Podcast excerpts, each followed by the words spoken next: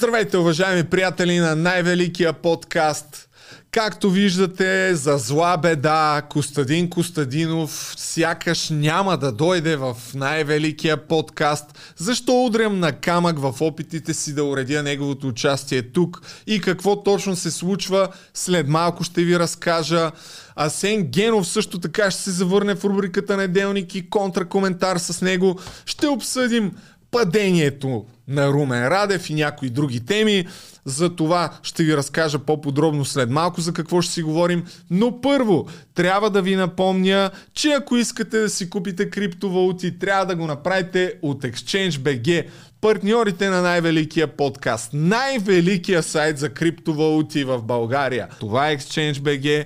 И в случай, че сте забравили, всяка седмица аз инвестирам, купувайки си от тях по 100 лева вкарвам в биткоин и в етириум и в момента вече 8 седмици, не, колко, колко идва това? 1600 лева, поделено на 200, 8 седмици точно така съм вкарал по 200 лева и а, портфолиото ми се оценява на 844 евро, т.е. съм около 40 евро напред. Ако искате и вие да инвестирате в криптовалути, казал съм много пъти, най-добрият вариант е, колега, дай тая камера, да инвестирате в биткоин и в етириум, като разбира се ползвате сайта на ExchangeBG, след което е добре да си купите а, такъв хардуерен портфел. Аз ползвам Ledger и си ги пращате и си ги съхранявате сами там, защото ако нямате частния ключ или паролата на вашия портфел, на практика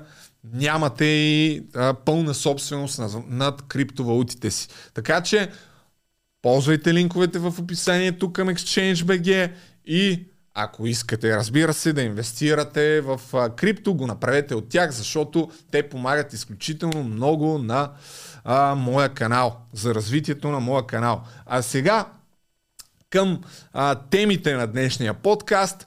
Първо трябва да ви споделя, че няма да се случат нещата, може би с Костадин Костадинов, след като в предишния брой а, стана ясно, че съм пратил имейл до Възраждане и до Деян Николов, който преди две години ми беше писал там след едни подкасти с Розмари а, с идеята Костадин Костадинов да участва, но в крайна сметка не се случи, но оттам имах неговия личен телефон и въпреки, че не получих отговор на моя имейл, аз го търсих по телефона, два или три пъти му звънях, не ми вдигна няколко дни човека, след което онзи ден ми върна обаждане, изненадващо за мен, не знам дали знаеше кой точно се обажда, но в крайна сметка аз се представих, казвам му Любомир Жечев, най-великия подкаст, ваш приятел, заедме се, така. И го подсетих а, за това, че съм му пратил имейл. Той каза, че не е видял, че ще го види и да му звънна на другия ден. Демек вчера. Вчера звъннах, обаче никой не ми вдига. Никой не ми вдига, уважаеми приятели, и аз сега няма как да знам. Ще дойде ли Костадин Костадинов, няма ли да дойде. Но всички фенове на Възраждане, които гледате, ако пак ми напишете, що не поканеш Костадин Костадинов, първо го попитайте него, защо той не иска да дойде тук. Така че вярвам, вярвам, че е супер заед човека, предизборна кампания, но пък абсолютно безплатно му давам трибуна да достигне до хора, които не са на неговото мнение. Тук вярвам, че голяма част от моята аудитория не са съгласни с позициите на Възраждане, така че а, съм убеден, че това е много добра трибуна за пропагандиране в добрия смисъл на думата, на тезите, които защитават възраждане и политиката, която има тази партия. Слави Трифонов много ясно, че не ми е отговорил също на, на, на имейла, който пратих до има такъв народ. Аз го пратих до прес-центъра им там и до всичките имейли, които бяха на техния сайт. Абсолютно нищо не са ми отговорили. Поне да бяха написали, не си дорасъл, моето момче, да искаш да говориш с Слави. Не. Нула, зеро. Няма отговор и оттам а, от поканата, която отпратих и към има такъв народ. Защо към тях? Защото все пак за тях сякаш най-много съм говорил критично, а, имайки предвид, че не искам да давам трибуна на политици. Ако ще дам на някой, то поне да е на тия, които най-много съм критикувал. Но Ови, няма да се случат нещата, поне на този етап така изглежда. А иначе, след малко с Асен Генов ще видите как коментираме позорното решение на Румен Радев да не се включи в а, закупуването на 1 милион снаряди, които да бъдат а, а, дадени на Украина и да бъде помогнато на, на тази страна. Ние сме една от малкото страни в а, Европа, които не се включват в, а, в тази подкрепа. Дори Унгария се присъедини към този проект за осигуряване на снаряди. Ето виждате, вчера стана ясно, а, че Виктор Орбан също ще подкрепи това нещо. И с това рухна опорката на господин Радев, че видиш ли имало още 9 страни. Малко, една по една, абсолютно всички от тях се присъединиха ще обсъдим големия дебат в кавички по BTV, който се случи вчера. А, взеха участие там пет представители на водещите политически партии според социологическите агенции. Ето ги тука.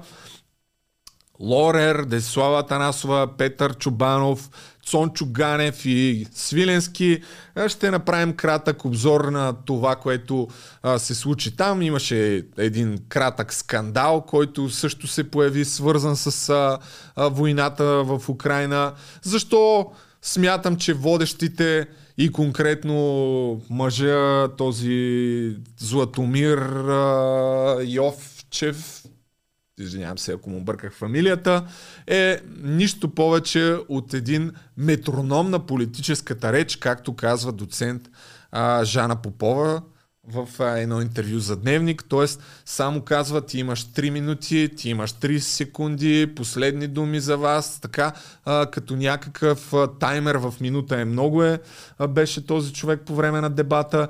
И ще направиме кратък анализ на интервюто на Корнелия Нинова, ето да го видим, което според а, един от коментиращите под постовете на Асен Генов, това е интервюто, което ако има а, интервю, което може да се счита за край на политическата кариера на Корнелия Нинова, е това, дадено в сутрешния блок на нова телевизия. Защо?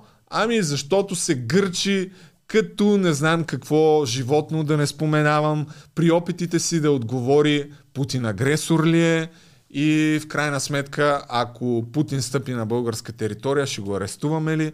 А, знаете, това е по повод на решението на Международния съд в Хага, че трябва да бъде арестуван а, Путин. Да, из, има такава издадена заповед за арест. Така че това са част от нещата, за които ще си говорим, но има още много интересни теми джендър идео, идеологията също така и ред други много любопитни и скандални дори лъжи, които бяха изобличени. Гледайте, започваме контракоментара на неделник с Сенгенов сега. Здравейте, уважаеми приятели! Асен Генов се завръща в контракоментарния неделник. На здраве! С, аз съм с по-готината чаша. Това издава дефицита. Виж, даже, даже автора на контракоментара с обикновена стъклена чаша. Но пък ти много хитро организираш второ събитие, за да можеш да, да продадеш още, още чаши. Още на 3 април, в истинския ден за размисъл, както казваш да, ти, да. в културния център Г8, какво ще се случи този път? Ами с част от най-ярките коментатори в контра, гости в контракоментар се събираме да обсъдим каква мислихме, каква, каква стана. Нали? Това е традиционно въпроса, който си задаваме не е на в деня преди изборите ни за кой да гласувам и защо да гласувам за него, а е след това нали, какво направихме с гласа си и каква ще правим от тук нататък. Нали, каква надобихме и дали ще може да сърваме. И това са четирима гости за сега предвиждам с които да в рамките на 2 часа, нали, с публиката, разбира се, тези, които дойдат и си намерят билети на живо. Естествено, след това, нали, ден-двата след това ще публикувам и в канала записите, но уникалното е, че нали, за пореден път, за втори път уникална среща нали, на да. зрителите на контракоментар с част от гостите. Това е. Резултатите от изборите. Економическа перспектива, медийна перспектива, политическа перспектива. Един а, общ такъв човек с активно ангажиран с социални каузи, нали? така че да обсъдим обществени каузи по-скоро. Ами на, на екрана виждате телефона, ако искате да си запазите билети, може да се обадите. Предния път бях и аз, получи се наистина интересно и за публиката. Вярвам, че и този път ще е така. Специални благодарности, героически издържаха и гостите, и зрителите 4 часа и половина продължи. Аз бях впечатлен наистина. Страхотен интерес имаше от страна на зрителите. Само не знам да не са ти искали допълнителен найем след това от, от помещението, да сте се разбрали да минеш по е между нас линия. и, да, между нас и рекламодателите и моите партньори от Геосен. Нали. А днес а, съм те поканил за да говорим за пореден път за според мен учеизвадни истини, а именно, че имаме на, най-висши, на най-висше ниво в а, държавното управление хора, които защитават а, интересите по-скоро на Путин и на Русия, отколкото българските интереси. Повода за този разговор са последните събития от а, седмицата. Една дискусия се заформи за това трябва ли да се даряват снаряди на, на Украина и трябва ли България да се включи де-факто в, в, в това решение на Европейската агенция по отбрана, мисля, че се казва. Абсолютно всички, кажи речи, страни в крайна сметка взеха такова решение да влязат в тази доставка за снаряди за Украина, но българската страна в лицето на Румен Радев основно и на служебния военен министр дори излъгаха не за първи път сякаш. А, и сега първо ще пусна изказването на Димитър Стоянов, служебния ни военен министр, който на 20 март в Брюксел каза нещо, което ти сякаш опроверга. Да видим първо. България и българското служебно правителство не подготвят допълнително споразумение за предоставяне на допълнителна военна и военно-техническа помощ. Днес заседанието беше обсъден проект за съвместно предоставяне на 150, и придобиване на 155 мм снаряди. България не е част от тази обща обществена поръчка и няма как да бъде част, поради проста причина, че ние не използваме такъв калибър боеприпас. Българската армия не разполага с средства, които могат да използват 155 мм снаряди. Това казва Димитър Стоянов и ти буквално няколко часа по-късно е това един твой пост във Фейсбук, в който качи скриншот от а, ВМЗ Сопот и се вижда много ясно, че произвеждаме 155 мм снаряди. Как трябва да тълкуваме тази отвратителна лъжа? Има много пластове. Значи той говори внимателно. Той оставя внушението, нали, че ние не произвеждаме и не ползваме. И оттам медиите прихванаха това заглавие. Ние не произвеждаме 155 мм снаряди, но очевидно това не е истина, защото ВМЗ-то нали, рекламират на сайта, всеки, който иска, може да си купи един, два, хиляда, колкото му е необходимо, нали, да си купи от тези снаряди 155 мм. И оттам вече въпросът е, който възниква е необходимостта да говорят по този начин. Сега, и, и военният ни министр, и посланника ни в Москва, това са бивши съветници, външно-политически съветници на президента. Те са от неговото политическо люпилне, да го кажем така, инкубатор. Те са от нали, инкубатора президентство и влизат в политиката. Един е става посланник, другия става военен министр. И в този ред на мислени това твърдение, че ние не можем да предоставим, защото не използваме, разбирай, едва ли не не произвеждаме, наистина резонният въпрос е в чия полза е това нещо. Устойчиво тенденцията е през говоренето от тези, които в момента могат и определят външната политика, да отдалечават България от общия, от консенсуса, от съгласието, което Европейския съюз има и да го приближават към пропагандните тези на Москва. И това прави ни Димитър Стоянов.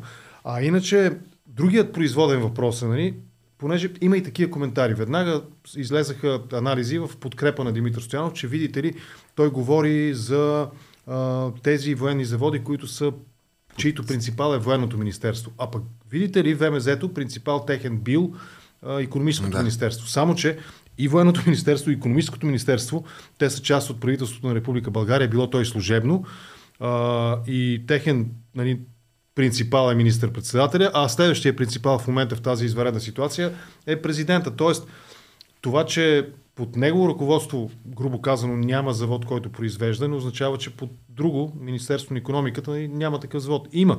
И с това е въпроса вече, ние доколко искаме да сме част от общото съгласие на Европейския съюз и доколко не искаме да сме част от това съгласие и с какви аргументи се прокарва това нещо. Значи, тук е вече теста за миролюбство. Нали, миролюб... Партиите, които са войнолюбци, разбирай, президента и неговите хора, нали, неговия политически инкубатор, са миролюбци. Те са миротворци. Те са българските миски, които отиват на конкурс Мис Свят нали, и казват, че те ще се борят за световен мир и за това да спрат глада в Африка. Нали.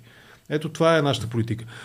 А важният въпрос е, какво означава това ние да не подкрепяме Украина? Значи това означава ние да приемем идеята, с която Русия започна войната. Защото ако Украина спре да, да, да се съпротивлява успешно и да отблъсква нашественика и окупатора, това означава, че все повече ние реализираме целите, работим за целите на Кремъл. Тяхната цел е такава, Украина да не се съпротивлява.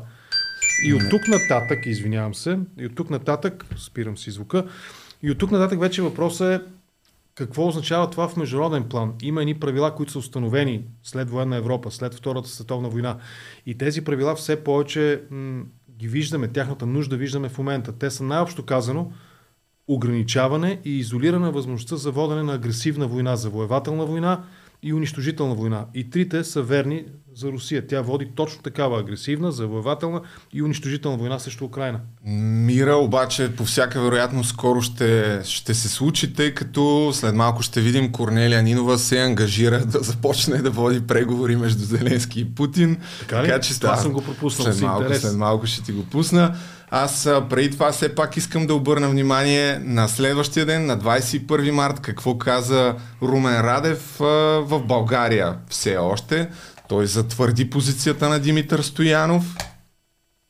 България не подкрепя и не е част от общата поръчка за доставка на снаряди за Украина. България ще подкрепи европейски дипломатически усилия за възстановяване на мира. И докато управлява служебното правителство, България няма да предостави на Украина своите изтребители, нито своите зенитно-ракетни комплекси, нито танкове и бронетранспортери. И е редно партиите, а, българските граждани да знаят от сега тяхната позиция на партиите, които от утре, очакваме след тези избори, да решават от името на България дали ще бъдат част от усилията за възстановяване, за възстановяване на мира или за удължаване на войната. Какъв знак даваме на Европа обаче с това наше решение? Знак на суверенно решение и възможностите на България да участва в тази инициатива. Знак за суверенно решение. Съгласен съм с президента Радев, че партиите трябва да заявят, както става все по-очевидно, кои са партиите, които слугуват на Путин. А, директно ще пусне изказването му в Брюксел, което се случи два дни по-късно, на 23 март. А, и любопитният отговор, който даде на въпроса, ако Путин стъпи на българска почва, ще го арестуваме ли? Но преди това част от аргументите, които издишаха на Румен Радев, а, той се опита така да оправдае нашето решение с това, че имало още 10 страни, които не участват в а, тази организация за даване на, на снаряди за Украина. Нека да го чуем, господин президента. България не е част от тази инициатива, заедно с още 9 държави, така че няма, да има, няма как да има общо заключение. Затова, която държава желая индивидуално да се включи, сключва споразумение с Европейската агенция по отбрана.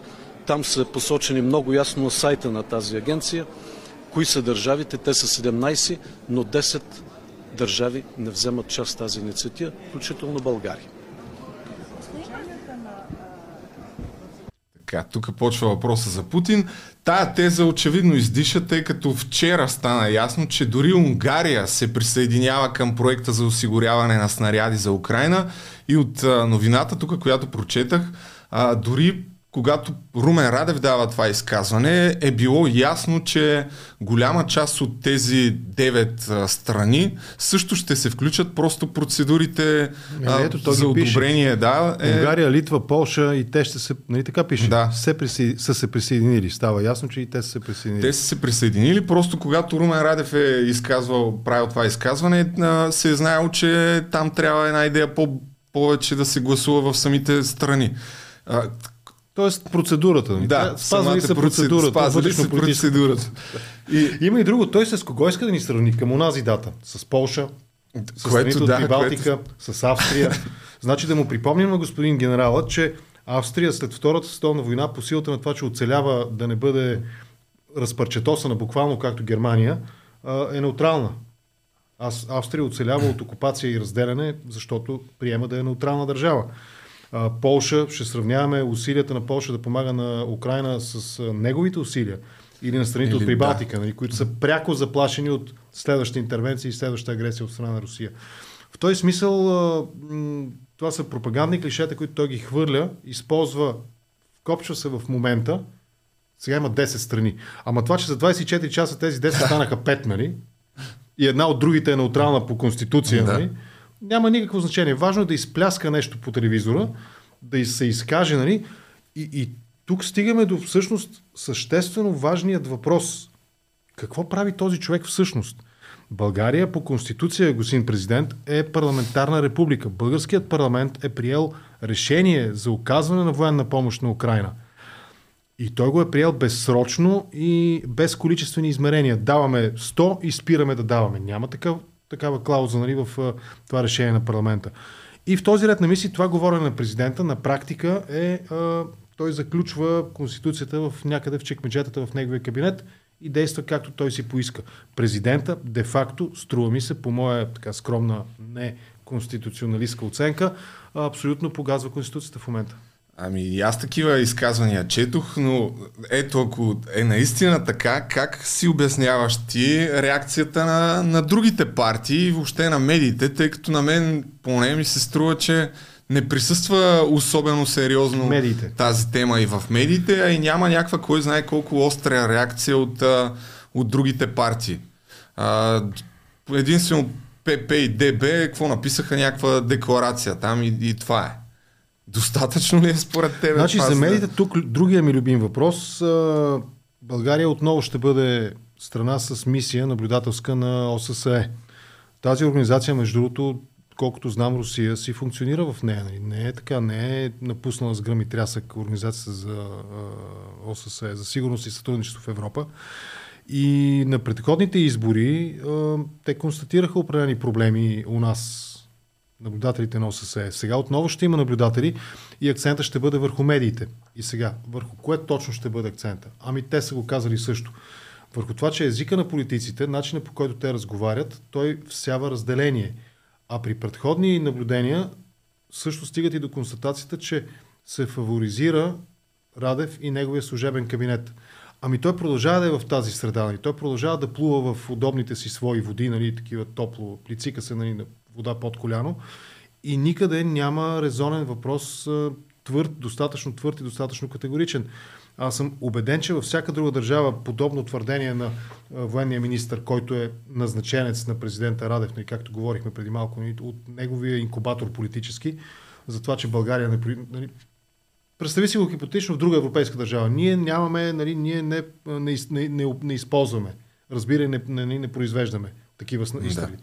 Щяха да го за секунди просто. И подготвени журналисти, а и след това, нали, като навлезат в същността на това, което казваш, щяха да го разкъсат от въпроси. Какво точно казваш? Не произвеждаме, произвеждаме, не продаваме, продаваме, не участваме. Защо не участваме?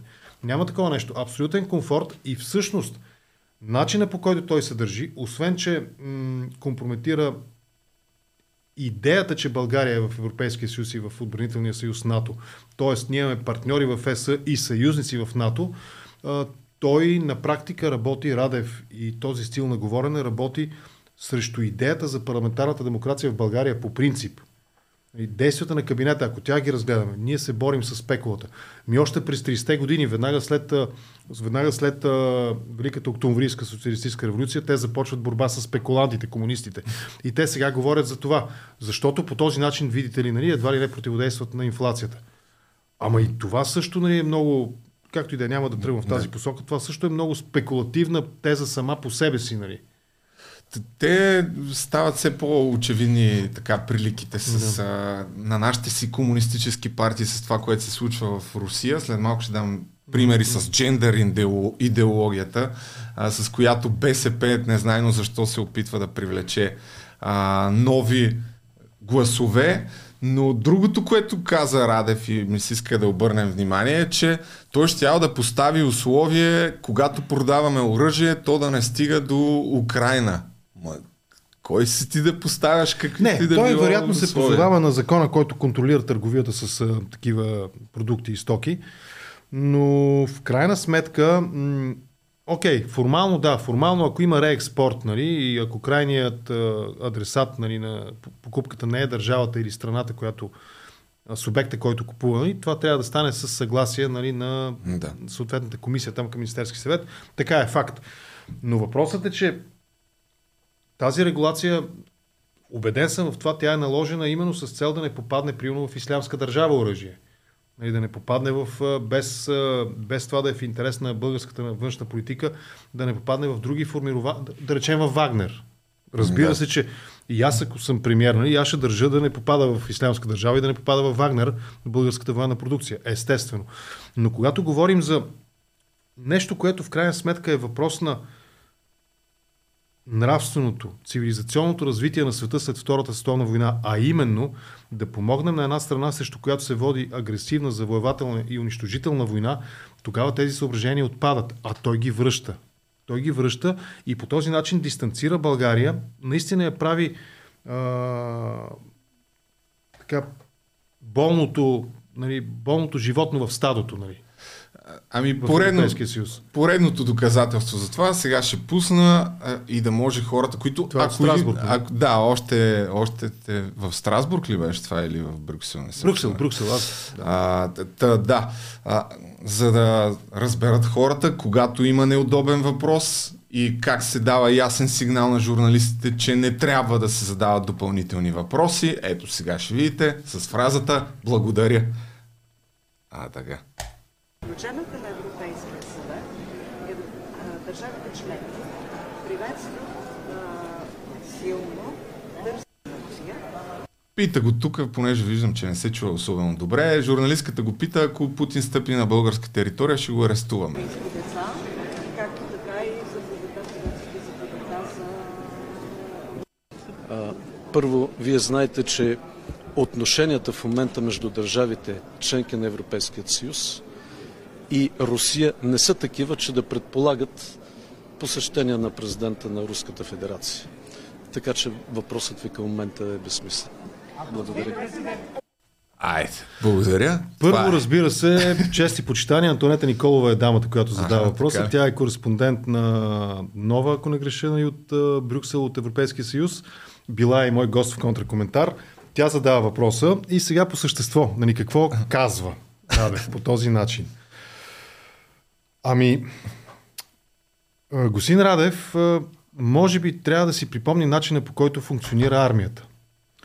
Там имаш нали, устав, имаш някакъв закон за въоръжените сили, имаш някакъв правилник. Нали. И там има стриктна субординация. Началника казва и надолу всички изпълняват. Сега тук нали, и с а, гости в контракоментар Калин Димитров, примерно сме обсъждали нали, западния тип, при който има инициативи отдолу нагоре. Нали. А, тоест, дава се възможност на по-низко стоящите командири и съответно нали, бойците, войниците да проявят, грубо казано, творчество. Нали, това, са, това е в, нали, примерно хода на някакви бойни действия и така нататък. Няма да коментираме технологията, нали, но ясно е, там имаш субординация. Сега, наказателният, международният наказателен съд и това, че България е подписала а, римския статут, а вчера имах епизод а, Днес се излъчва и твоето. Да, да, днес. Значи буквално вчера имах епизод с а, Ива Пушкарова, която обясни нещо много впечатляващо. Този съд придобива а, сила и започва да действа, след като България е 60-та държава, която полага подписа си под римския статут. Тоест, ние го стартираме този съд с нашия подпис. Подпис, ние му даваме възможност да започне да функционира. И това е този, тази нравствена стъпка напред на човечеството, в частност на Европа, след военна Европа, която казва край. Вече при водене на война ще има правила.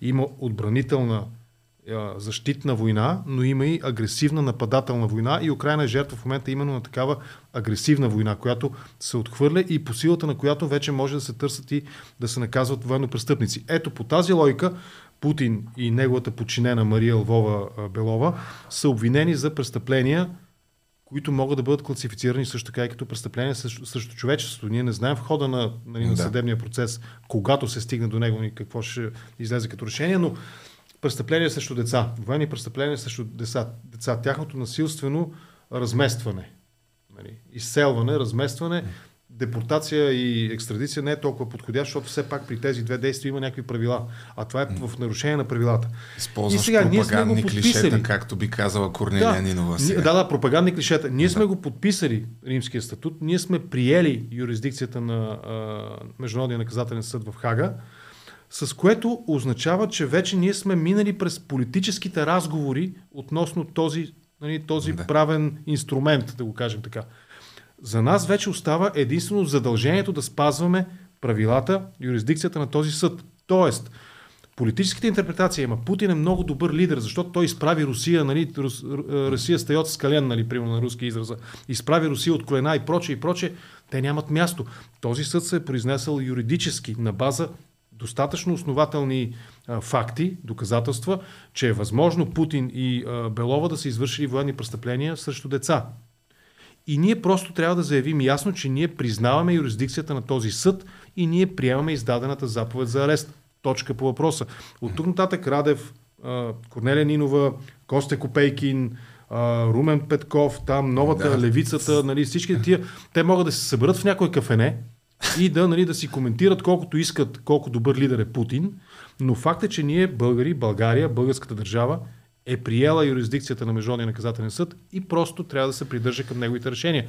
И след като Германия, Германия, след нали, Германия, която завиха, все още не преболедува, нали, все още боледува и се излекува от следвания комплекс и чувство за вина нали, заради национал-социализма, те казаха, ние ще изпълним тази заповед.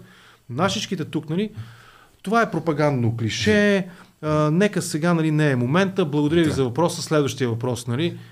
Виж колко подробно и професионално обясни за мен, според мен, разбира се, само и единствено Това е защото разговарям с подходящите хора в контракоментар. Да. Че, че Румен Радев е руска матрешка и марионетка. И сега, за да стане още по-очевидно, нека да чуем Корнелия Нинова, на която толкова не се получи горката. А, 10 минути тя след това според мен се е опитала да се скара на Виктор Николаев, водещия в сутрешния блок на нова телевизия, понеже може би около една трета от времето тя а, трябваше да се гърчи, да отговаря на въпроси за Путин, за войната в Украина. Пусни тук колега Адага. Нека да чуем сега първо Корнелия, ще арестува ли Путин? Въпрос може да ви стори провокативен на тема Русия и Украина. А, и взимам повод от издадената заповед за арест на Путин от Международния наказателен съд в Хага. Ако зависи от вас, ще изпълните ли а, а, ареста, ако е на наша територия, а ние сме част от тези 122 държави, ние с нас 123 на Международния наказателен съд. Не, Унгария каза се. не. Какво ще помогне това? Как ще реши войната? Как ще спре смъртта и, и, и хиляди жертви? Как ще възстанови економиката на, на Европа? Просто да се прави нещо и така, само за да се каже, че се прави. Не, би, не бихте да се задържали не, не бих... при такава налична международна заповед за да. арест, ако, ако зависи принцип, от вас? А по принцип смятате ли, а, Путин за човек, който трябва да отговаря за военни престъпления. А не сме ние хората, които ще го решаваме това. Ние не даваме нито, нито оценки, нито лепим етикети. И защото за ареста категорично казахте, и за така нататък. Питам, чувате Дайте ли тези да се спре за, тази, тази война. За отношението към децата, за, за отвлечените деца да, в Русия. Чувам Това всякаква пропаганда. ли са, за които един а, държавен лидер трябва да отговаря според вас? Това е, за сега е информация в медии и пропаганда. Когато се докаже нещо такова, тогава да, да говорим сериозно. Това е пропаганда. Дайте, дайте Първо, да се спре тази Разбира се, поздравления за Виктор Николаев и Мира Иванова. Поздравления. Аз тук мога единствено да цитирам един коментар, който прочетох нали, в моя профил в Фейсбук. Ако в един момент в бъдещето се обърнем назад и потърсим интервюто, което бележи края на политическата кариера на Нинова. Това е интервюто, което бележи края на политическата кариера на Нинова. Сега, а, искам и се да се върнем малко и на Радев и неговата реакция, защото едни хора там от неговия кабинет са звъняли по медиите да се оплакват, да се карат за така журналисти. Ли? Да, да, да, да. Има точно покрай Антонета Николова се сетих, но малко А-ха. да останем на Корнелия Нинова. А, не разбира се, какво ще промени. Това са пропагандни клишета и прочее. Тя наистина в усилието си по някакъв начин да задържи БСП над 4%, е в състояние да направи нещо, което а, наистина е самоубийствен политически акт. Значи, Нинова с това интервю позиционира БСП тотално извън контекста на европейските социалисти и социал-демократи. Тотално. Тя вкара БСП изцяло в терена на Възраждане, а там Костадинов е много по-добър от нея. Костадинов там ще подмине с 200 нали, по пистата на... Тя умело върви към закриване на БСП. Умело върви Води. към, т.е. так държати, товариш Нинова, ние, докато не закриете БСП, стойте там, говорете по този начин, дръжте се по този начин. Иначе какво има да говорим? Отново, значи, Международният наказателен съд, това не е медийна агенция. И това не е ТАС. Международният наказателен съд е институция, юридическа институция, сериозна институция, съдила военни престъпници. Нали, в предишен формат наследено и в този си формат. Съдила международни престъпници, военни престъпници. Хора, които са извършили престъпления срещу човечеството. Това не е пик, блиц, нали, БСП ТВ и прочее. Дай да Това видим е обаче. сериозна институция. И сега, когато този съд каже, тези двама души, които да са те, ние ги подозираме в извършване на военни престъпления, искаме да, ги, да бъдат арестувани, за да бъдат изправени пред правосъдието, това означава, че те имат достатъчно основания да го направят. И идва Нинова и ни обяснява, че това са пропагандни, нали, медийни, не знам какво си, нали, Аз тук това вече го пускам в рамките на, на забавното, защото Да. не смятам, че дори те си вярват, че имат шанс да направят каквото и да било на изборите. Но ето още един въпрос, за да видите колко жалко е поведението на госпожа Нинова. Колко трудно е да отговори на въпроса агресор ли е Путин? Аз по тази тема имам последен въпрос и за, за първ продължение на около, откакто започна войната, виждам, че представители на БСП са затруднени от отговора. Виж малко на пауза. Този мълча, на, този формат на мен ми е... Нали, помниш, виж, виж, това също е показателно. Помниш ли в един предходен, пак по нова формат, с кого дойде? Пак беше Да, така, да, нали? да, да. Представяха нови лица. Тогава беше Крум Зарков. Да. При цялата ми критика към него за онази глупава шега, нали, за дядовците, които ги измъчват с колеги от Държавна сигурност, нали? Зарков се наложи като политик. Ето в момента нали, той е символ за мнозина, нали, като един съдебен реформист, един успешен правосъден министр и прочее. И сега този джентълмен до нея седи през цялото време е така, не помръдва, нали, като изтокана думичката. Не мърда и мълча. Това беше около 45 минути интервю. Той сумарно може би има 3 минути говорене. Но пък за джендър и идеологията Там ли се обади? Да, там Дай да видим нататък. На простия въпрос, смятате ли Путин за агресор? Вие имате ли отговор на този въпрос еднозначен или Жив ли е ли това е восъчна за това всички останали от БСП нямат, защото вие нямате? Нищо подобно. БСП има решение на Националния съвет, с което се дава оценка за това, което се случва. Аз даже мисля, че го нося. Агресор ли е Путин? Така, БСП осъжда ескалацията на конфликта в Украина и предприятата военна офанзива на руската армия. Що ми задаш такива въпроси сега? Вики, Вики, Вики, моля се, Вики. Е. Чай ти прочита сега тук. Чакай сега ти Чакай прочита. сега БСП, да, но продължава, трябва още малко да видим. Да. Чакай, Юли, пусни. И нататък призовава за спиране на войната и така нататък. Агресор ли е Лични оценки на, на лидери на партии не Да, даваме. да, да, да, да, да. И, и това е, видимо. е абсолютно излишен разговор. Този агресор ли е, онзи нападател ли е, това ще го дава оценка историята. Сега чувам, трябва да застанем на правилната страна на историята. А коя е правилната? Кой Според казва? вас- според вас Правилно коя ли е е да се унищожават паметници? Само това защото... е друга тема, да. Не, това е, също е тема на историята. И госпожа Нинова се опита да избегне темата с вкарването на трябва ли да се унищожават паметници. Това е, а вие защо биете, нали, цветнокожите? Ох, много, много забавно. Аз много се забавлявах на каза това тя? Ние оценки на лидери на други партии. чужди не партии, да. На други, не на чужди, на други партии. Сега, госпожо Нинова, ама това е президента на Руската федерация. Нали, той не е... Вероятно и по силата на Руската конституция, той в този смисъл нали, не е партийно обвързан. Нали, той е президент на всея Руси. Нали, на цяла Русия Да. е президент. Нали, не е на един на Русия. Но както и да е, тази логика бих е приял за валидна, ако говорим за вътрешен проблем политически. Нали. Тогава някаква колегиалност. Нали, окей, лидера на партията Хикс, нали, не е моя работа да коментирам не е вътрешно партийния живот. Дори там има граница, защото, примерно, справедливо ли са, аз съм, да речем, хипотетично съм а, лидер на БСП, аз съм не другарката Нинова, Ех. и ме питаш ти, нали, сега справедливо ли са подредени листите на ГЕРБ? И аз ще кажа, ми Любо, ти сега, нали, ти самия си кандидат с листите на ГЕРБ, нали, за да малко да, Да. да, как се казва, да, да, да, върна, да върна негатива към теб, нали, леко. И не е моя работа. Това е работа нали, на партийни лидери, на редовите членове. Не е моя работа да коментирам. Нашите листи са подредени идеално. Нали. Ето, виждаш, нали, 48 чингета от държавна сигурност нали, са в Да, листа на да, БСП това, да. и смятам, че това е изключително справедливо. Тоест, край на иронията.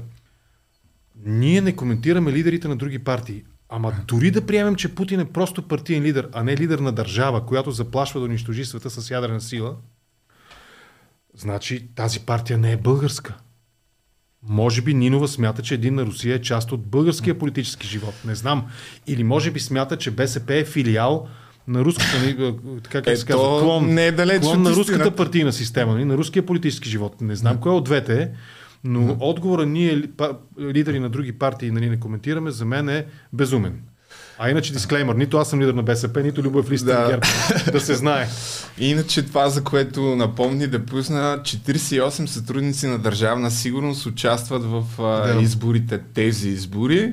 Ако не се лъжа, е от тази а, скорошна новина е. Да, това е И сега огромна проверка на- част от тях са от БСП, Левицата, има една партия Мир, имаше нещо за неутралитет също, а, някаква пародия.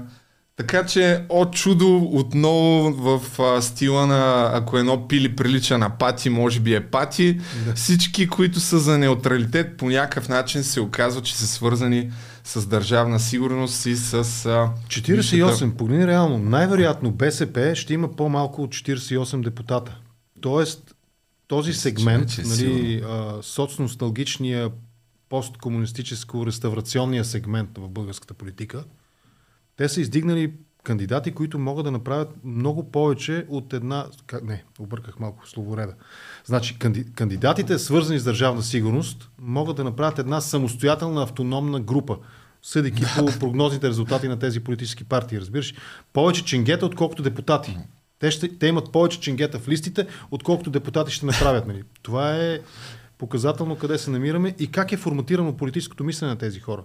Нинова затова не може да излезе от този стереотип, защото тя все още е в мащаба и в рамката на мислене на държавна сигурност. А държавна сигурност беше а, дъщерна, компания, дъщерна фирма на КГБ, които с честна и те трябваше да доказват и това е част от техните, нали, в клетвата им го има дори, да служат вярно, да доказват нали, дружбата и своята нали, верност към Съветския съюз и така нататък. След, след малко от големия дебат по BTV ще видим и според мен едни въпроси, които разкриват а, по-скоро може би някаква договорка и връзка между партиите на статуквото, БСП, ДПС, ГЕРБ и... А да, основно тези трите партии Възраждане, може би. А, но сега набързо ще пусна последно изказване, може би, от Корнелия Нинова, А, за да се види... фигура ще проговори ли накрая или няма? Не, също не си- още две изказвания, за да може да се види колко е нелеп този аргумент, че ще ли да се борят за мир партиите. Но това може би е за първ път виждам някой, който да постави така директно въпроса на някой, който пропагандира това клише. Ние сме за мир. Чуйте сега Корнелия Нинова как ще организира мира. Вие бихте ли опитали или смятате, че... Какво точно? Ами да организирате преговори за мир? Това си заслужава усилието. Бихте опитали? Бихме, да. Среща с Путин и среща с Зеленски. Да, и с други лидери, да, бихме опитали. Даже ние в началото на конфликта предлагахме България да стане такава точка за, А какво за разговор предложите? и Крим, посредник. Крим след войната Е, не, остава моля ли руски? дайте да не- сега Еми да не, не да има навлизаме толкова. конкретни. Бихте ли опитали мир? да, бихме опитали. А какво ще... Е, не, моля ви се, дайте, не. Дай, карайте там по сценарии, Не ви ли, че... да, това е, абе, не ви ли ясно, че го казах е така, защото ме питат сега. Какво искате още да ви отговарям? Нали? Това, е, това е част и от а, напълно основателната критика към а, Радев. Нали? Той също е мис Да, но на него не го свят. питате така. Какво ще предложите? Защото Ами, за това наблюдателите на ОССЕ ще следят предизборната кампания и затова в предишни свои наблюдения констатират, че се фаворизира а, служебния кабинет. Ето, ето го доказателството. Защо не питат така Радев? Нали? Какъв?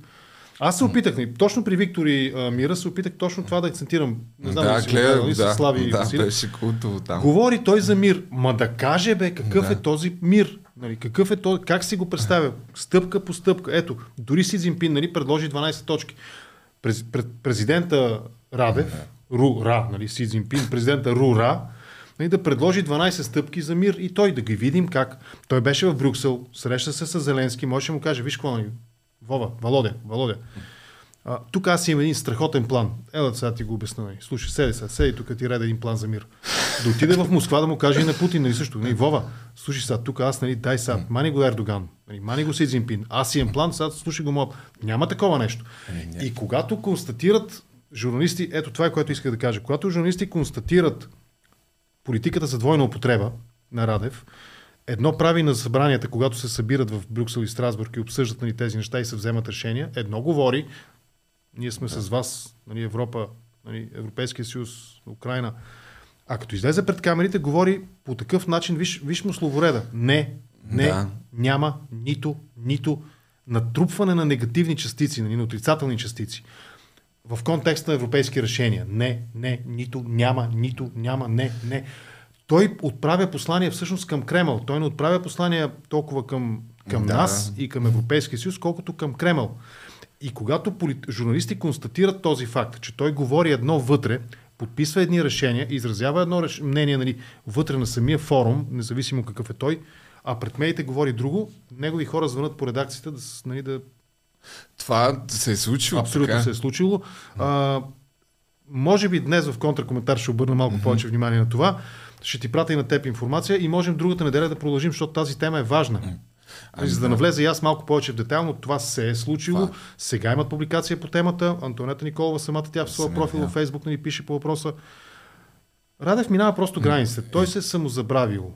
Това е, може би, доказателството, че наистина него не го питат. Добре, бе, какво ще предложите за този мир? И ако го питат, отговора ще бъде, благодаря. ще предложим мир, благодаря. Благодаря. благодаря. благодаря. Айде, край. Решаване по мирен дипломатичен път. Стига толкова. И а, завършваме това култово изказване, тъй като ето, не се бях замислил за, за това, но ако се смята, че наистина това е последното интервю, което ще сложи край на кариерата на, не, на няма да е последно, но това е край на кариерата. Да, Ние може да, край на да, може да го приемем наистина за началото на края, въпреки че тя е имала не по-малко нелепи изказвания години назад, но ето сега войната в Украина осветли колко всъщност зависими са тези хора. И обръщаме внимание на джендър идеологията, а, което е поредната нелепа теза на БСП, някакъв очевидно са мега отчаяни тия хора в опита си да привлекат гласове. Стана ясно всъщност, че Кондю е бил влязал в а, а, този прословут списък на общественици, подкрепящи борбата с джендър идеологията. И новината първо излиза в Сливенска медия, след това Дневник се обаждат на местния там координатор на БСП да попитат вярно ли е. Тя казва вярно е.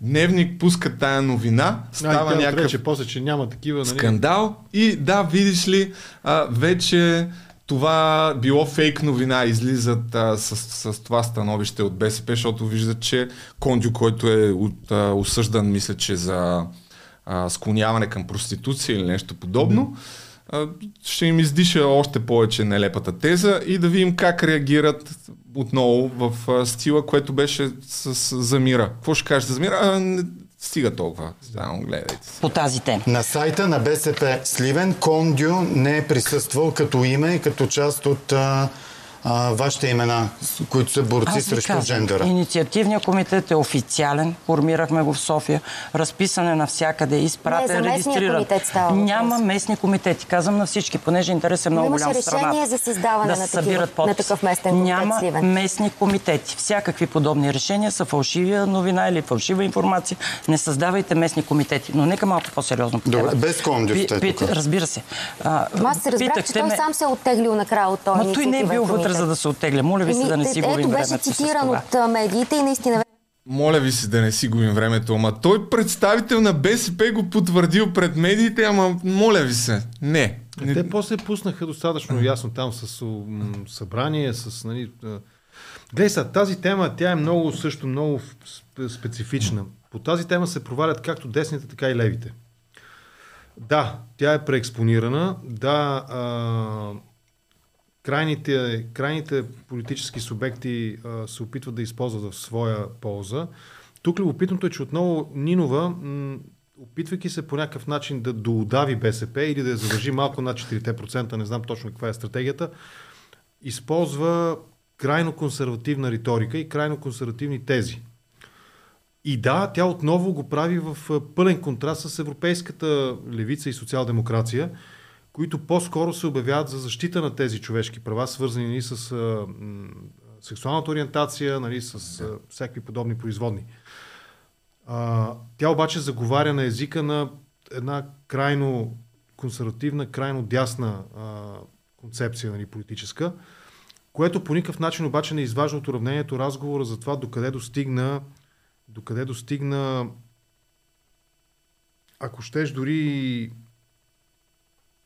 феминизма, навлизайки в сферата на политическия феминизъм, далеч извън вече границата на първоначалната идея, нали, суфражетките, примерно, да. правото да гласуваш, след това обес, нали, обществото да приема, обществата да приемат, че жената не е просто част от ин, ин, интериора в кухнята, нали, парцал, да. миална машина, нали, да. готва, тенджер за готвене и така нататък.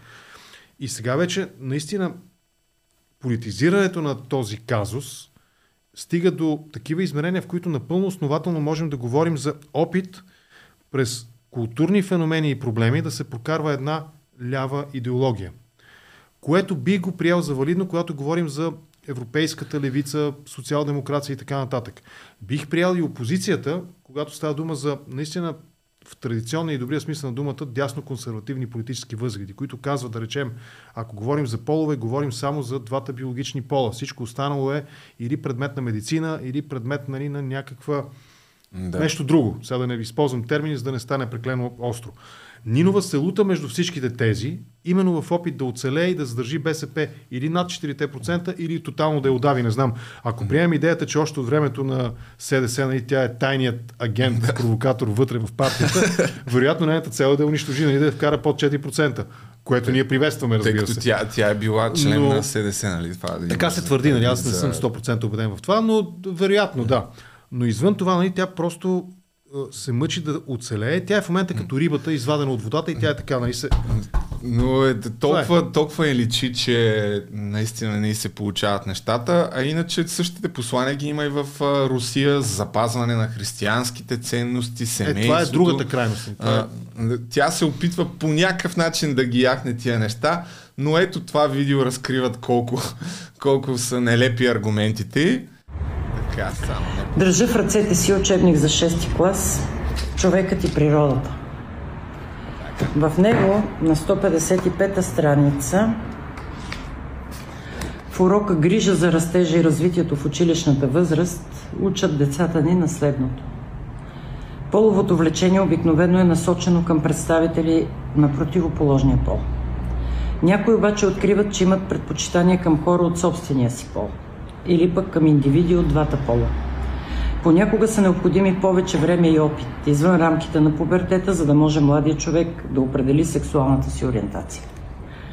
Поставя се задача на 12 годишни деца в 6 клас. Дискутирайте различните видове сексуална ориентация. Някой съмнява ли се все още, че това е проникнало в образователната система на България?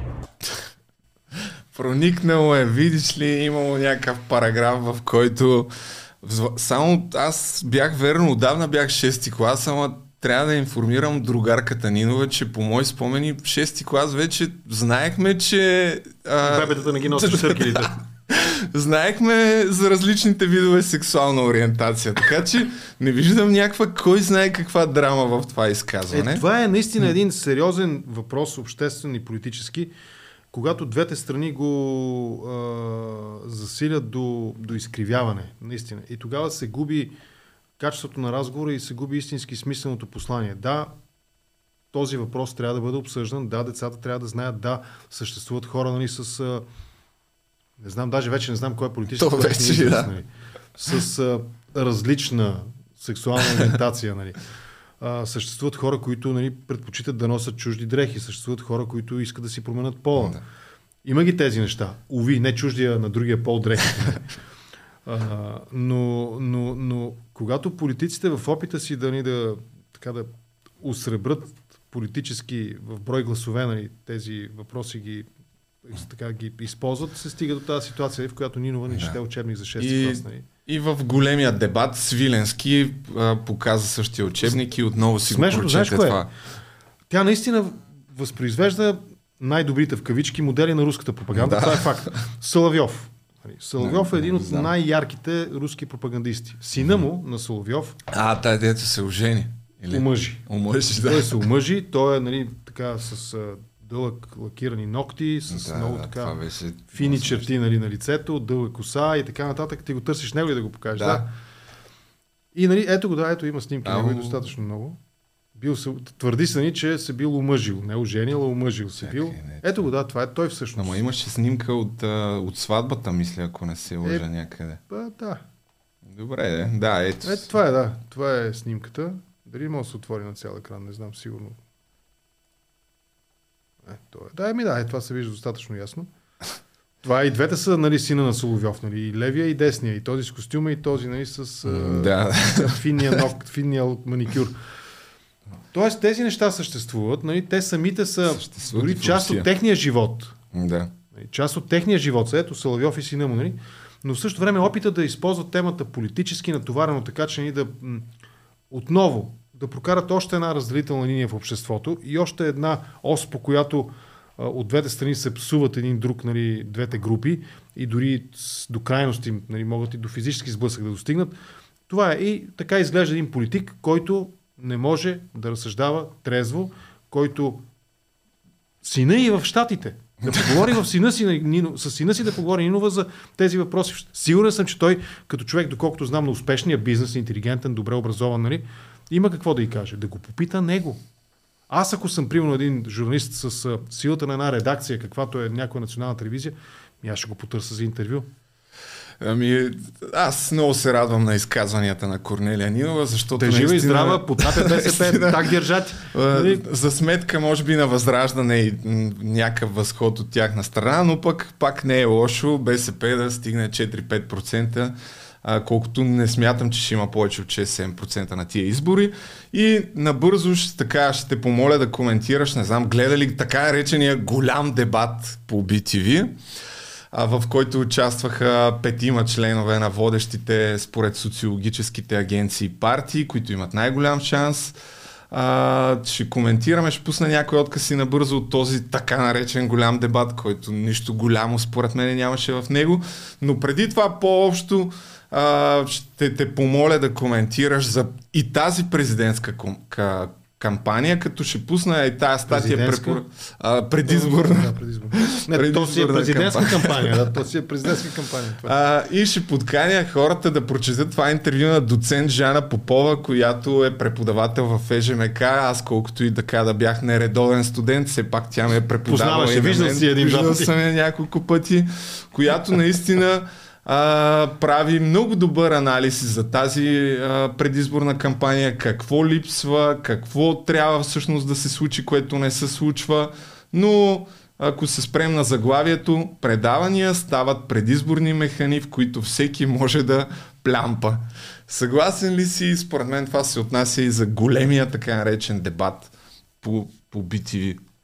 Само преди да ти дам думата, спрях се на, ето се видях този водещия на BTV, пусни го, че се сетих. Тук съм си изкарал а, всичките пъти, в които той беше нещо като таймера на минута е много. Даже не всички. Това са Няма малка време, част няма от време. случаите. Ето, виждате, това са така наречените тайм кодове. Поне 20 пъти, в които той казва, още 7 секунди, още 30 секунди, последната минута започва да тече. Той, той човек беше просто като някакъв политически мет, метроном на политическата реч, както казва Жана Попова. Просто пълен абсурд. Ами, аз ще се опитам да го да разсъждавам по въпроса концептуално, може би. Това, което виждаме по медиите, това е отражение на закона. Изборният кодекс казва така. Медиите са длъжни да направят еди какво си и те не проявяват никакво въображение извън тази рамка. Това, което не е забранено, е позволено. Да правят това, което е позволено. Значи, кое според мен сегашната законова рамка ограничава? И каква е тя? Платеният формат. Сега, това не е достатъчно само по себе си, защото платеният формат не казва, че не трябва да има нищо друго неплатено. Платеният формат задължава медиите да ясно да обозначат платеното политическо съдържание. БНТ е малко по-различен казус, защото там зверилника, в който се превърна в частност и панорама, Панорама, той да. се дължи на това, че там всички трябва да имат право. Но дори там Кошлуков, ако е достатъчно хитър, а той не е глупав, но просто не го прави, той може да направи такъв регламент, при който зверилника да бъде в някакви по-негледаеми часове. А в сериозния сегмент, прайм тайма, панорама ли ще, е, нали, вечерните часове, няма значение, там да са сериозните политици. И това зависи от Кошлуков. Защо Кошлуков не го прави, не знам. Защо СЕМ не променя и не избира нов директор или да потвърди стария през легитимен избор и го държи нали, в състояние на изпълняващ длъжността, също така не знам, но в СЕМ двама души са назначени с президентски указ. Председател и още един редови член. Тоест, СЕМ нали, би трябвало, ако по някакъв начин отчита необходимостта и динамиката на времето, а, това е същия този Кошлуков, също когато президента беше недоволен, когато не излъчи нали, неговия юмрук, който той да. вдигна нали, пред на площада. Но това е отделна тема, говорили сме за нея недократно. И сега връщаме се на платеното политическо съдържание. Има достатъчно примери по света, в които развити демокрации функционират без, а, даже в условията на, на недопустимост на платено политическо съдържание. И аз смятам, че ако ние говорим, ако в България търсим изхода от тази ситуация, в която медиите на практика се превръщат просто в ръце с микрофон или в таймер, както ти казваш, нали, в хронолог, в хронометър, не хронометър, да. а, метроном. Метроном. Цък, цък, цък, цък, цък. нали, се превръщат в нещо такова, тогава трябва да помислим за това дали не трябва да им дадем пълната автономия, нали, естествено в някакъв регламент за равнопоставеност, нали, за альтернативната, другата гледна точка, така наречена, това законодателя може да го мисли в компанията на медийни експерти.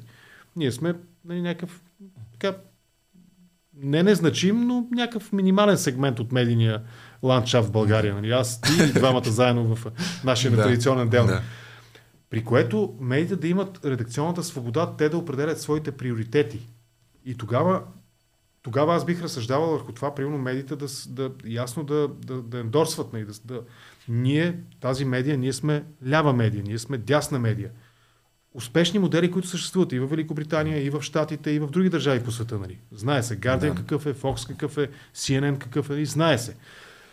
И тогава вече, в условията на редакционна политика, тогава медиите ще си подбират внимателно, наистина пълната автономия, ще си подбират внимателно участниците в тези дебати, ще има стриктен регламент, дебатите ще се превърнат наистина в, в качествено политическо шоу, подобно, да речем, на американските президентски дебати. Лошото е, нещо че труда. може би ако се случи нещо такова, трябва да се разкрият политическите зависимости на медиите, защото ми, да. такива са един пример, слухове. Един пример преди много години, още по време на първия изборен кодекс, от Фидосова писан тогава, аз бях в комисията, може би беше правната или медийната в парламента, нали, следях темата. И тогава м- от страна на гостите, даже не от страна нали, на самите депутати, гостите, нали, аз бях след да. гостите, дойде това предложение да се забрани платеното политическо съдържание. Огромният процент, с едно изключение, това беше журналист от а, Капитал, мисля, една дама. Тук погледнаха много странно. Само тя каза, всъщност това, това предложение се заслужава да се обсъди да се обмисли. Защото те печелят супер много пари храни, по време на изборите. Там, храни, особено е последните да. две години направо. Да, да, да, много благодат, се... на небеста се лее върху тях. Да. От телевизии като Евроком, според мен. Даже, е... даже партиите се поухарчиха вече. Ли? да, то... Те имат интересно и да спрат с тия избори, защото се поухарчиха вече. Ли? Нямат За медиите е изключително добро. Така че това... не знам да ни го обясних достатъчно ясно, нали, но а, трябва да помислим за причината. Коя е причината? И причината е регламента, по който политиката присъства в медиите медиите. Част, съществена част по време на кампания, това е регламента за платеното съдържание. Значи, ако нещо искаме да променим, трябва да първо да преоценим, да преосмислим необходим ли изобщо този регламент, да видим добрите примери по света, където няма платено съдържание. И ако има нещо, което е приемливо за нас, да го приемем у нас. И то до някъде това се казва и в това интервю, което показах на Жана Попова, където конкретно за обществените медии трябва да се промени закона, защото да. те в момента нямат право пък абсолютно никакви политически предавания да правят и да вземат каквито и да било. Ама не, не, не ми се е случило. Като... Аз много пъти съм го дал този пример. В предишни избори, нали, канят ме в студиото на едно радио да коментираме как върви предизборната кампания и обаче водещия казва, ама нали, мъж и жена няма значение, водещия казва, ама нали, да, да говорим без имена на партии. И викам, как ще коментираме нали, това? Да. Билборд или ще, нали, какво, да. какво да коментираме без имена на партии? Нали? Е, ние поне в YouTube още не подлежим на някакъв такъв а, контрол за сега. Критерия е дали но... агитираш. Значи, гласувайте за Пешо да. от Еди къде си. Това е да. е агитация. Но Пешо от Еди къде си каза Еди какво си, а това е глупост и е несъстоятелно, защото пък неговия опонент му отговори Еди какво си, което по-скоро е близо до истината. Това е анализ. Това не е агитация. А, Ти в този смисъл гледа ли съдържанието на големия дебат по BTV? Гледа ли го какво се случи там? От вчера м, трябва да ти призная, че не съм го изгледал цялото. Нали, специално готвейки се започнах, но изненадай ме с нещо. Мисля, Да. че трудно може да ми Ами, то основното нещо, което предизвика някакъв скандал е пак по темата, която обсъждахме и по-рано за доставките на оръжие за Украина, тъй като преди това първите час и половина абсолютно познатите опорки. ГЕРБ а, обвиняваха продължаваме промяната, че са виновни за всичко. Продължаваме промяната, казаха 12 години а, Стига. грабиха, няма 12 тук... години Да, стигат. 240 Стига. дена управление нямаше как да промени всичко. А, абсолютно несъстоятелен по съдържание. Направим впечатление, че Цончо Ганев, този култов а, представител на Възраждане, а, пак си избълва една камара лъжи, които и тук сме коментирали, че продължаваме промяната били спрели договора с Газпром, а не обратното. Обръщаше се към демократична България с доносническа България, което никой не му направи забележка. Това също за мен малко е странно нали, в ефир да, да го коментираш и Защото абсолютно... той е платил. Той е там, защото си е платил.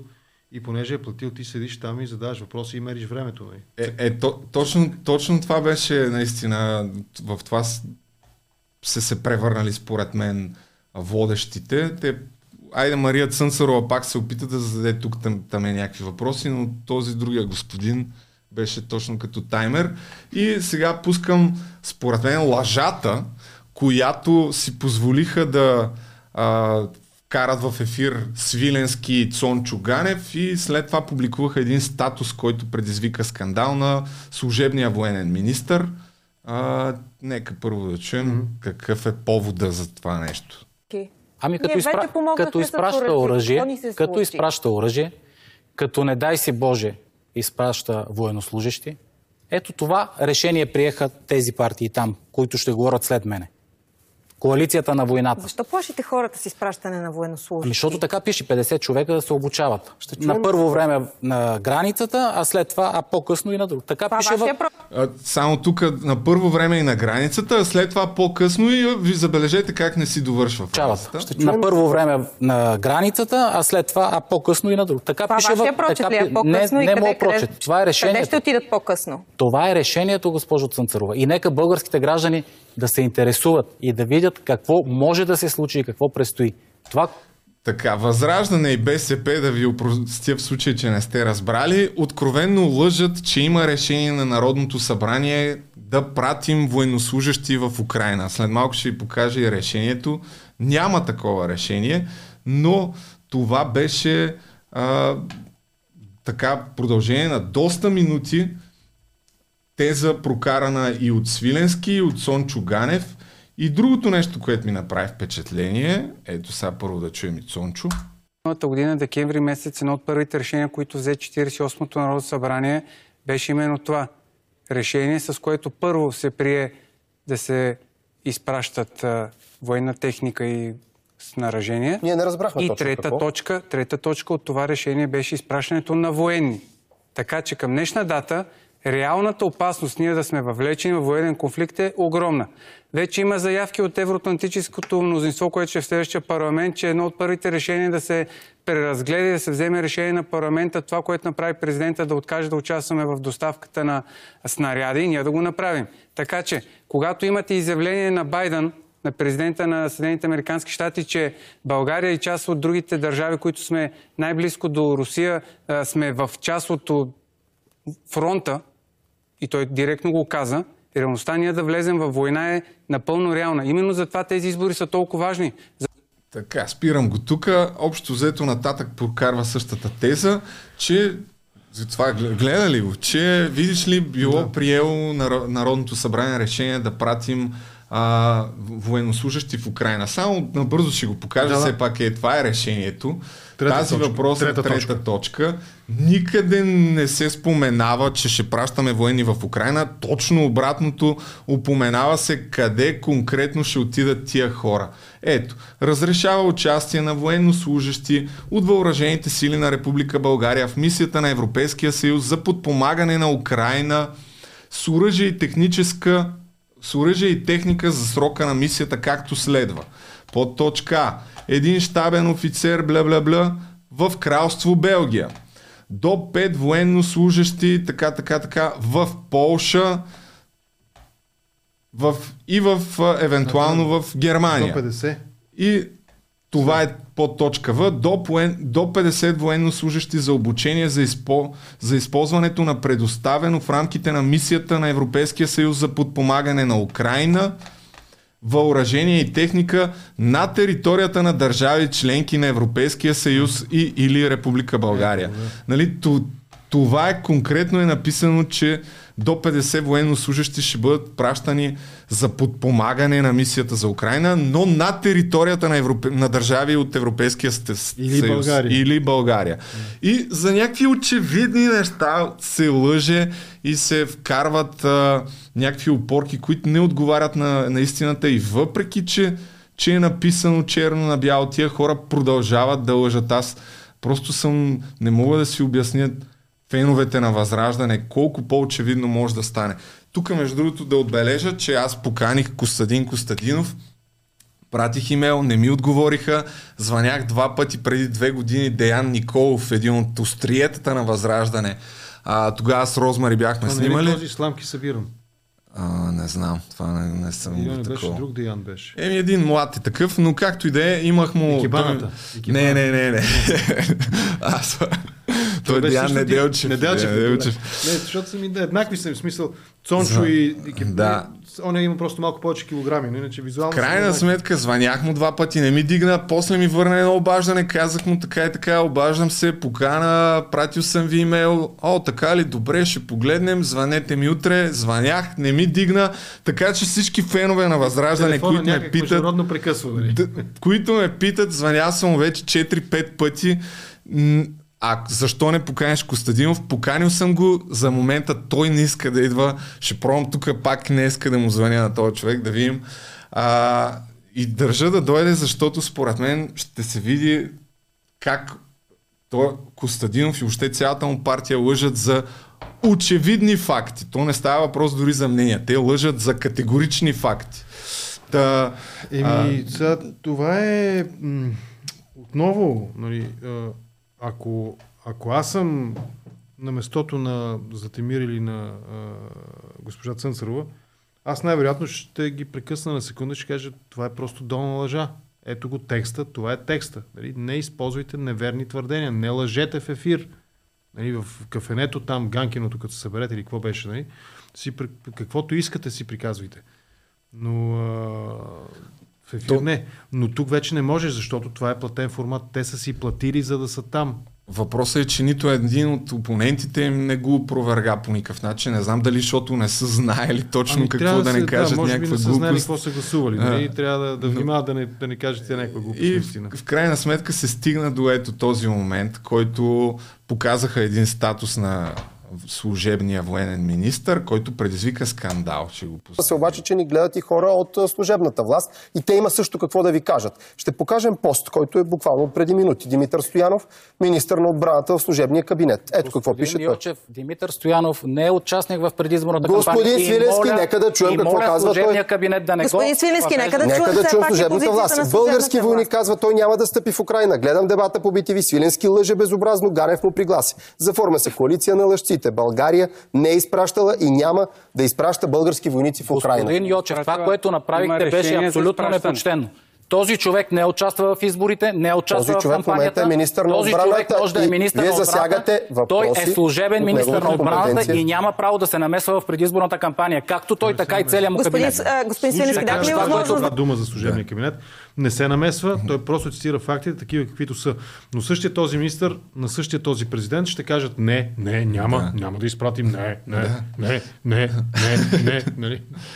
И вече нататък се заформи някакъв скандал, заради това според мен се заслужаваше в някаква степен да се види, като само момент да намеря нещо, понеже после видях, че феновете на Възраждане обвиниха BTV в а, пропаганда, тъй като цитираха статуса, че са изрязали втората част на статуса на Димитър Стоянов, която е срещу Лорер като гледам и Орер не им отстъпва, макар и че той е другата коалиция на подаряващите, бля, бля, бля, и нататък го храни, докато BTV показаха само първата част.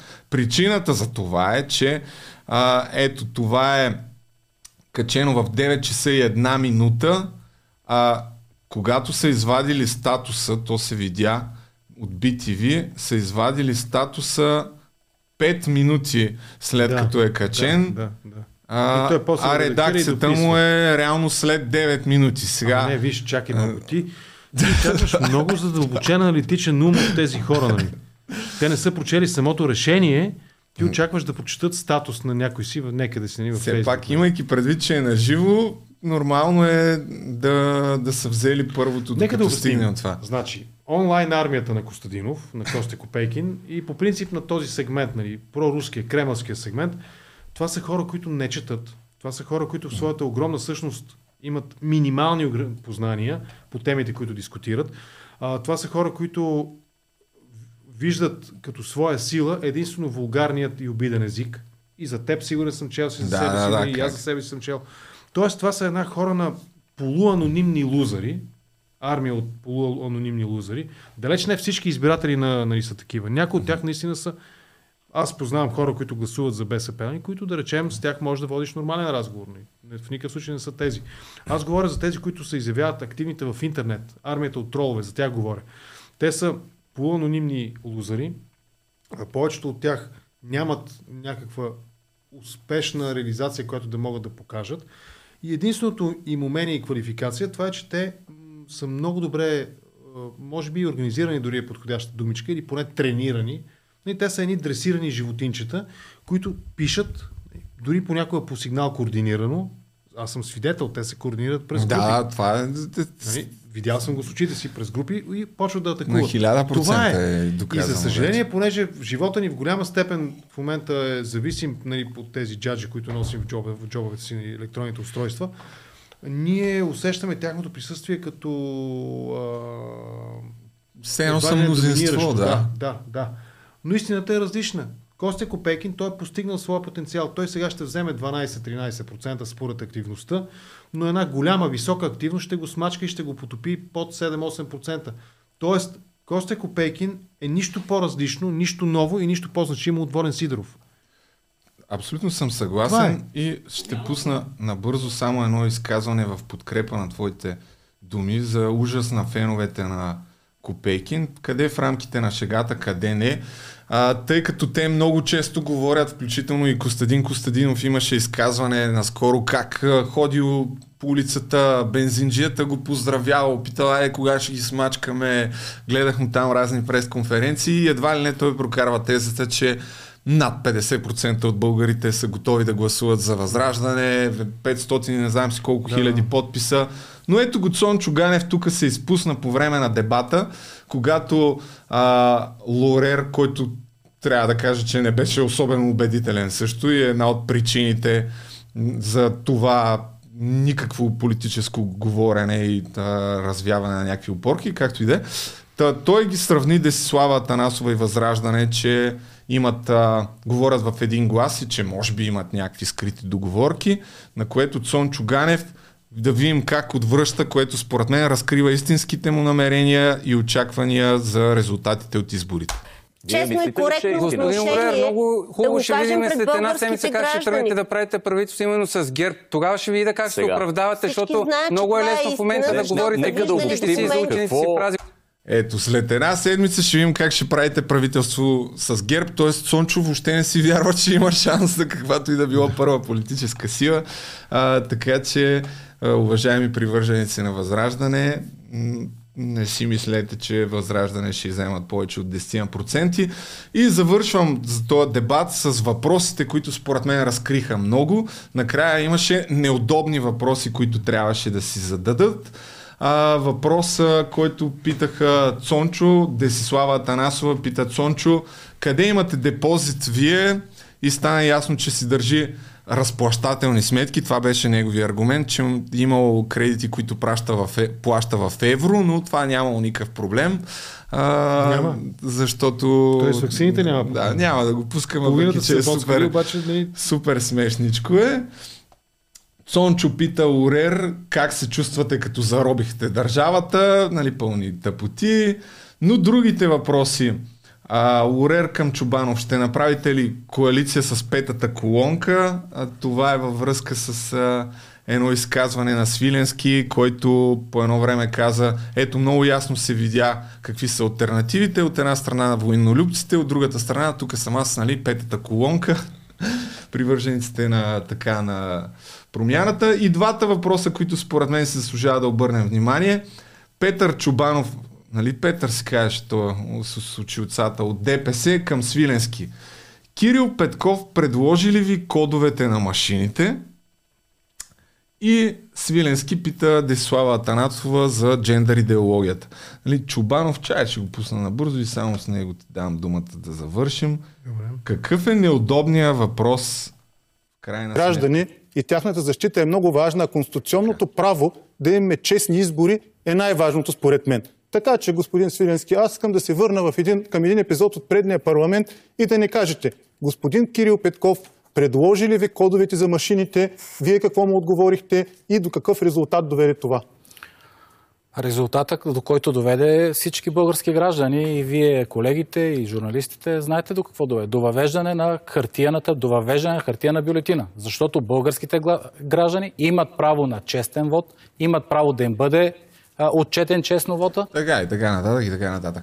Нали, опорката за нагласените кодове на изборни резултати чрез кодовете от машините. Може ли, виждаш ли ти някакво подхвърляне за воле така от ДПС към БСП?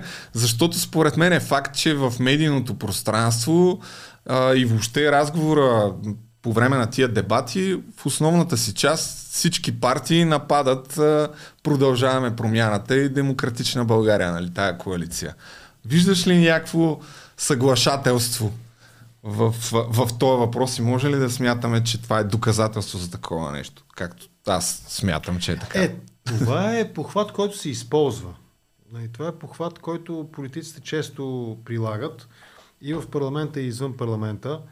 А, има достатъчно примери, нали, пример, да речем, мисля, че покрай плоския данък, а, който е внесен от БСП а, нали, за обсъждане и за приемане, т.е. в парламента се прави това нещо, като на цената на някакъв нали, компромис да бъде гласувано някакво по-голямо решение, по-важно и по-значимо. Нали, окей, аз ще го гласувам, а ти внеси този наш законопроект, примерно. Правят го. И в политическото и говорене по време на кампания също аз не го отхвърлям това като възможност, при която а, предварително се стиковат тези. Нали, ясно е те. Да, да, да. Само идиот, струва ми се, вярва, че те не си говорят. Те си говорят. А, обсъжда се управлението, какво ще бъде, нали. А, сега, разбира се, струва ми се, в момента може би са една идея по-внимателни разговорите, по две причини. Заради публичността, какво би станало, ако стане ясно, и заради неяснотата. Все пак не се знае нали, колко мандата, нали, кой колко ще вземе. Но сигурен съм тази последната седмица, такива разговори ще са много по-интензивни, със сигурност. Мен, не ме изненадва и не ме притеснява. Това, което аз искам е да има публичност, от един момент нататък вече нали, това не е въпроса, нали, срещат се двамата лидери, примерно, или се чуват по телефона и обсъждат, или двамата политтехнолози, да речем пиара на единия с пиара на другите, нали, примерно, или там, каквото и да било, нали, съветниците по тия да. въпроси или по ния Това е нормално, трябва да го има. Така се прави политика в крайна сметка. Но за мен от един момент нататък обаче тези разговори вече трябва да станат ясни, публични, трябва да стане ясно критериите, не ми границите, отвъд които отделните участници в тези разговори няма да преминават, за да стане ясно това, което е вътре между границите, какво е аз и ти сядаме и преговаряме нали, за следващия неделник. Не е важно за хората да знаят ние какво се разбираме, нали, какво ще си говорим. Да. Важно да видят резултата и важно да видят, нали, че ние го правим. Ето, стана ясно, ти анонсираш, нали, аз да. казвам, ще гостувам или гостувах. Нали, ето тези неща. И в този ред на мисли, нали, да, напълно възможно е ДПС и БСП, ДПС и ГЕРБ, ГЕРБ и БСП нали, да си подават топката Както между другото, начинът по който общуваха един период от време Радев и Борисов също. Да. И първо бяха антагонисти, после изведнъж станаха, нали, а, да. какъв е протагонисти, може би е следващата думичка. Нали. От врагове станаха в някаква степен говорят на един език. Сега ще видим след изборите, може би отново ще заговорят на различни, ще станат на и супер врагове отново през спецификата. Примерно, аз очаквам след тези избори, да речем, да се повдигне въпроса за импичмент на президента. Той е достатъчно, достатъчно каши на дроби. Но пък за мен въпросът, че след него идва Йотова, нали, е също така достатъчно сериозно основание нали, да, да съм скептичен. А толкова го махнат идва... Председателя на парламента мисля, че е следващия по веригата. Конституцията да. го описва това нещо. След това, докато има някакви нови избори или... Имаше, мисля, че има и хипотеза за извънредни президентски избори. Не, не съм... Mm-hmm. Ще го да, прочетем в Конституция да. ще го коментираме, ако искаш това нещо. Еми, да не а, добре, значи тук в, завършвам с Каква е целта? Снимка. С, с такива подавания на топката, каква е целта? Аз очаквах да има въпрос за тази среща, която Атанас Чубанов нали, снима Йордан Цонев, Драгомир Стойнев от БСП, Атанас Зафиров, Стефан Янев, Томислав Дончев, които се оказва, че са били в офиса на Харалан Александров която след това Блиц опровергаха, че всъщност не била нищо, кой знае колко необичайно, е, нямало чакай, заговор. Блиц, Блиц и Пик опровергаха. Блиц опровергаха, да, ето това е статията, държа да я покая да не вземат, защото тук това означава, че те са, нали, умно те са... красиви опорки, които са били поети. Ако Блиц и Пик опровергават нещо, то но, най-вероятно е истина. Но е факт, че се виждат в, на 2 март, ето 21-20, тия хора, които ще са така противници, се виждат заедно в офиса на Харалан Александров. Той е много хубав офис има. Къде е това? Сами, това било на Шишман някъде, а, на Шишман. не се лъжа. Щат Народно събрание. А, не. Значи, близо ами пак, събрание. ето, значи, виж, кога, за мен въпросът е какво се цели. Ясно е, че управлението на България ще бъде коалиционно. Това е ясно. Аз мисля, че няма да. някой, който да вярва, че дори самите фенове на Костя, нали, едва ли вярват, че ще вземат 51% и ще управляват самостоятелно. В смисъл, може и да го вярват, но тогава се нуждаят от сериозна нали, сериозна помощ медицинска. Но а, ясно е, че е коалиционно. Ако заложиш по този начин на тъмно, нали, сега е и рано. От друга страна, сега е и рано да кажат, ние отиваме на преговори. Нали. Смисъл. Да. Еми, добре. Тук коментирахме къде е забавни, къде не е толкова неща. Благодаря ти така за, за участието и тази вечер гледайте контракоментар, абонирайте се за канала. А ако не сте си купили билети и имате желание на 3 април на живо в културен център Г8.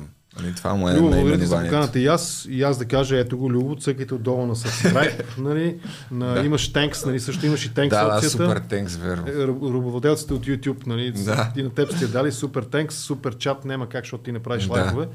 Но благодаря за поканата извън нали, тези а. китайски любезности. За мен винаги е интересно да водим тези разговори с теб. Провокираш ме нали, да, така, да се подготвя малко повече, защото лесно да задаваш въпроси, трудно да отговаряш. Да, абсолютно. Еми, няма, е. няма тъп въпрос, има тъп отговор. така че се надявам, че... Не... Доказал съм го много пъти аз. Добре, чао!